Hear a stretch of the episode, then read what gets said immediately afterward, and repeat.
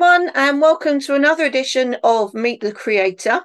The two guys I am interviewing today are, if not heroes, certainly old friends of mine. And um, things they did during lockdown helped me get through, and I know it helped a lot of children get through. So we'll talk about that a bit later. So we're going to be interviewing today James Mayhew and Zeb Soanes about their latest book, which is called Peter the Cat's Little Book of Big Words. Hi, both of you. Lovely to see you here. Lovely to be with you, Bev. Thank you for having us. Hello, well, Bev. Hello, everyone. Thank you. We normally start with a reading from the book, and that's going to be a trifle tricky with the type of book this is. But would you be happy to read something on behalf of Peter, Zeb? I would, because this is Peter the cat's book. Peter, as those of you who follow the Gaspard adventures will know, is a is a cat who's learned an enormous vocabulary from listening to the radio, um, mainly Radio Four, and uh, and so uh, during lockdown, uh, Peter suggested that he might like to have his own book. So really, Peter has dictated this book to me, and James has done the illustration. So I'm going to read you Peter's um, note from the Porther. This is his forward to the book. Ever since I was a kitten, I have loved words, especially big ones. Why, for example, say something is big when you can say it is gargantuan? I have learned much of my superior vocabulary from listening to the radio. The word for someone who likes words is a logophile, and the word for someone like me who likes really big words can be found in this book. Having the perfect word for something means you can explain exactly how a thing looks, smells, or feels with just one word instead of several. There are words to describe everything. There is even just one perfect word to describe the wet, sweet, earthy smell of rain on a warm day. And you'll find that word in this book too. New words, when we hear them, are a bit like gift vouchers if you don't use them, you'll forget them. So I encourage you to keep a little note of any big words you hear at the back of this book and to use them straight away. If you do, you'll become a philomath, which means someone just like me who likes to learn new things. Your learned friend, Peter the Cat. Well, what a delight. What a delight. That that has just made me smile so much, Zeb. Thank you so much for that. That started us off really well. For those that are watching and listening that haven't encountered the Gaspard books yet, um, and if not, guys, why not? But would you tell us a little bit about what was the inspiration behind the Gaspard stories? Well, the inspiration was quite simply a real fox. In London, there are thousands of foxes, probably around 11,000 foxes, about 30 foxes to every square mile. And I've got certainly about 12 of them living directly out of this window behind where I'm talking to you now. And one evening I came home and there was the most beautiful fox I'd ever seen right outside my block of flats. And it had an injured leg. And um, I went upstairs and I grabbed some food. And ever since then, the fox continued to visit. And uh, Gaspard, as I named the fox, and I would sit together on the front doorstep and uh, watch the world go by. And friends said this has got all the makings of a story. Uh, and so on a long train journey one day, I sketched out the very first Gaspard the Fox adventure. And that's how it all began. So, bearing in mind, James, you were drawing an actual fox. I can imagine that was quite a big pressure. But I understand there's something um, very special about the colour of Gaspard in the books. Absolutely. Uh, I, I, like to sketch from life when I can, and I do a lot of preparation for books. I don't work digitally, everything's drawn and created by hand. So in order to keep things consistent, it's really important to do lots and lots and lots of drawing uh, uh, at the early stages. And, and Zeb visited me, he'll remember this, I'm sure. Um, I was living in Baldock at the time, and, and the walls of the room where I worked were covered in hundreds and hundreds and hundreds of drawings of foxes. Um, so it took a long while to get that fox right, um, and it took a long while to get the colour right too. I did go to London, I did meet Gaspard um, in real life, Um, foxes are very hard to draw from real life because they don't keep still. Every time I started drawing, he moved, so I would start again. But the colour, um, you see foxes, we think of them as red or orange or, or, or, or, something like that. But actually, when you see a real fox, there's so many different sort of shifting colours in their fur. And so I created my own mix of ink. Um, I like using inks. I like using coloured inks, uh, which I call Gaspard Red, and um, that's that's the colour. I keep it in a in a pot, and I know the secret recipe, and um, so whenever I need to illustrate Gaspard, I can mix up some more. Well, of course, he had to be a complete individual because you know, he has such character, doesn't he, Gaspard? But so does Peter, of course. Now, um, has to be said in previous books, you know, Peter's been a, a side character, although he probably wouldn't agree with that, Peter. Probably wouldn't agree with that. Oh, no, no, not at all. he's, a, he's, a, very self important cat, let's face it. Um, so, why a book of words?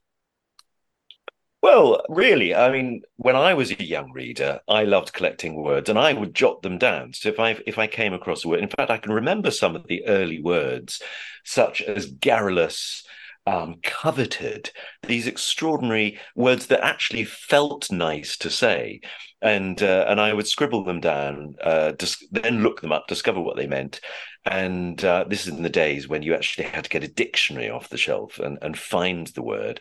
Uh, and then I would try and use them, and that makes me sound a very precocious child. But but I just wanted to use these these wonderful words that I discovered, and that's the whole point of this book. Is it's it's not to show off; it's just to to show children that there are perfect words to describe the minutest things. Uh, English is such a rich language, so it's a celebration of that. And when I talk to children in schools, I say having language is like a it's like a secret weapon. It's like it makes you a superhero because having the perfect word for something is is really an extraordinary thing. You know, it, it arms you in life. So I hope that teachers will use this book as well. I mean, they could pick a word a day put it up and, discuss it and then try you know have fun seeing how many times they can all slip it into conversation Okay, well, we we touched on this when we were talking before the interview, and and I am going to be that horrible person that asks you what is your favourite word from the book. Uh, I personally have decided I I look after my three year old granddaughter for a day once a week, and and she, uh, let's just say she certainly has some attitude. So um, I think for me it would have to be conniption because now see that that's a word that really is a delight to say um, and and that word actually features in Gaspard's christmas uh, and finty the cat uses it um, for the first time finty has the big word and of course that really irritates peter.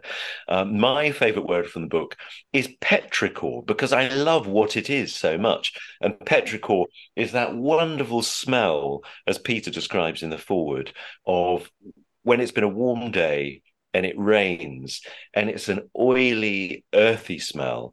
Um, I remember getting off a plane in Africa and it had been raining. And of course, the ground had been so hot. And it was one of those planes where the steps go straight down onto the runway. So the tarmac was wet. And this it hit me like a wall this smell of petrichor um, so that's my favorite word from the book but one of my my favorite words in english is mollusk because again, it just feels so wonderful to say. James, what's your favourite word?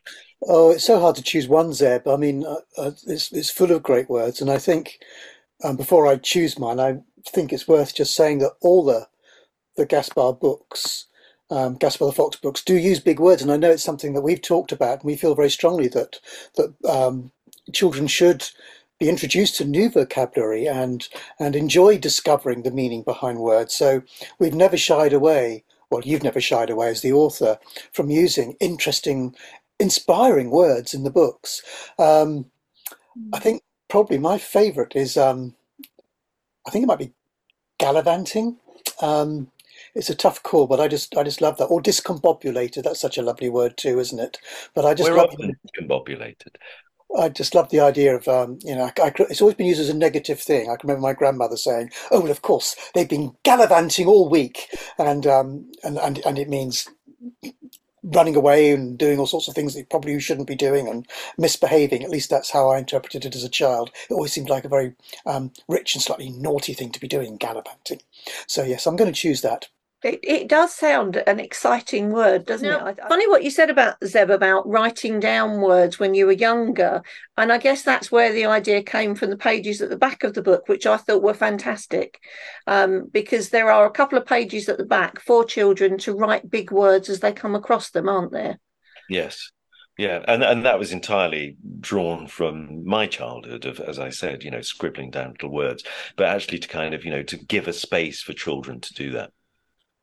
And also, what I also noticed, which I thought was delightful, and I understand why, because of course in the back when we've got um, some some nice words about yourself james we've got your biography in the back. And of course you're not there are you Zeb? Because you didn't write it no, I didn't. I just I sat down with Peter the cat over several sardine sandwiches and saucers of Jersey milk because he is a very refined cat, and uh, and laboriously took down. I mean, we had far too many words to include in in this picture book, um, but yes, I took dictation from Peter, so that's why Peter has a biography in the back of the book, and and I don't. He does indeed. Am I allowed to ask what you're working on next? Are there more Gaspard adventures coming or more Peter adventures coming, actually? there are always more Gaspard adventures. And yes, uh, there there is another Gaspard story. Um, and uh, uh, I'd always had 10 in my head, and we're at we're at book four in Gaspard. The Peter the Cat book is, is, is I don't call that book five because it's a spin off. So, yes, there are more Gaspard adventures. Um, but uh, but James and I have been extremely busy, and particularly with the Gaspard concerts, that's kept us very busy this year. And James and I will be performing on stage together, which is a real rare treat for us. Um, in Belfast next March, we'll be performing Gaspard's Foxtrot. So, you can find the details for that on the website. That's our first visit together to Ireland with any of the books. Well, you are both so multi talented. Um, I, I had a little chat last month, James, with Jackie Morris. And uh, I, I was asking her about Mrs. Noah because she is one of my my favourites. I do love the Mrs. Noah books, and she kind of told me that there is probably going to be another one. So I was very chuffed about that um, because I do love Mrs. Noah. I think she's a fantastic character. So, with your own books, which characters are most beloved to you, James? And that's a really difficult question. It's like asking your favourite child, isn't it? Yes, uh, it is actually. it's a very difficult question. Um, I think I like different books for different reasons because I use different techniques, illustrative techniques for, for many of them. For Mrs. Noah, I use a, a collage technique um, involving lots of printmaking. It's, it's much more experimental, and uh, and I really like doing that, but it only suits certain things. So uh, I, I love Mrs. Noah for that, and I love the way Jackie writes. It's very lyrical and poetic, and um, and really that's the why I developed this new way of working because I felt my other work just didn't quite match her words. Um, what I love about Gaspard, apart from the characters, is the fact that it's set in a real place. Because most of my books have an element of fantasy, or um, you know, they're they're quite sort of imaginative or set in faraway, uh, made-up places. Uh, and Gaspard the Fox isn't. Gaspard's set very firmly in Islington, um, North London. So uh, it was really interesting for me to go there, and I had a wonderful day with Zeb. We've had several wonderful days, actually, haven't we, Zeb? Um, t- touring around the area, taking buses, looking at the landmarks, me sketching and taking photographs, and doing all that reportage work that's necessary when you're illustrating a book that sits in a real place. So um, I love the Gaspard books for that reason because they have a, a completely different feel to them. Um, obviously, I'm very fond of the Gaspard characters um, because I think they're just, as Zeb has said so much about kindness, which I think is so important um, nowadays. Well, always. Um, but um, beyond that, um, I, I, think uh, I'm obviously I'm fond of Katie and Ella Bella, but they do rather seem like ancient history now. Mm. that's a part of my life that's so long ago. Um, the first Katie book was published 35 years ago. It's incredible to think about that. So, um, so yeah, I think Gaspard and Mrs. Noah, I would say, are the ones that are sort of current and exciting for me. this book was kind of um, percolating in my head during uh, during lockdown, and uh, there's a quite a spooky story behind it because the book is dedicated respectfully to Hiram Codd. Now, uh, it's thought that Hiram Codd is the origin of the words codswallop because he invented that little glass bottle with a marble in the top to keep fizzy drinks, uh, to keep the fizz in fizzy drinks. It was originally for sparkling mineral water and uh, and I was sitting on the train going to meet a friend during lockdown when you could meet somebody for a walk, and we'd arranged to meet in the Brompton Cemetery, where I'd never been before, and. Uh, on the train, I was talking via text to another friend, and I said, "Oh, I'm working on this idea for a book at the moment, Peter the Cat's Little Book of Big Words, and trying to come up with big words like codswallop." And I plucked that word completely out of the air and he said to me, Oh, I think there's an interesting origin behind that. So I Googled it and it said, thought to be named after Hiram Codd, the inventor of this particular bottle. That's all I knew about him. And then I got off the train, uh, walked into the Brompton Cemetery, arranged to meet my friend at this particular bench we'd arranged to meet at. And there behind him was Hiram Codd's tomb. And there are over 200,000 people buried in that cemetery. And Hiram Codd could have been buried in anywhere in the world, as far as I was concerned. So it completely stopped me in my tracks.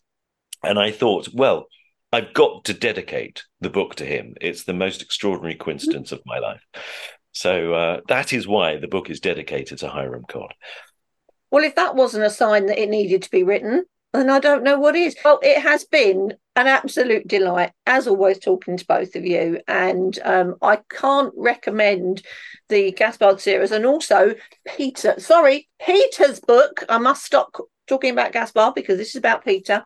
Um, for any of you that are looking to buy books for young children for Christmas, it would be the ideal present. Um, so it's been really lovely talking to you both. And I do hope you get some time to have a nice rest after all of your Christmas events. Thank you, Bev. Been lovely to talk to you. Thank you very much. And uh, happy Christmas, everyone.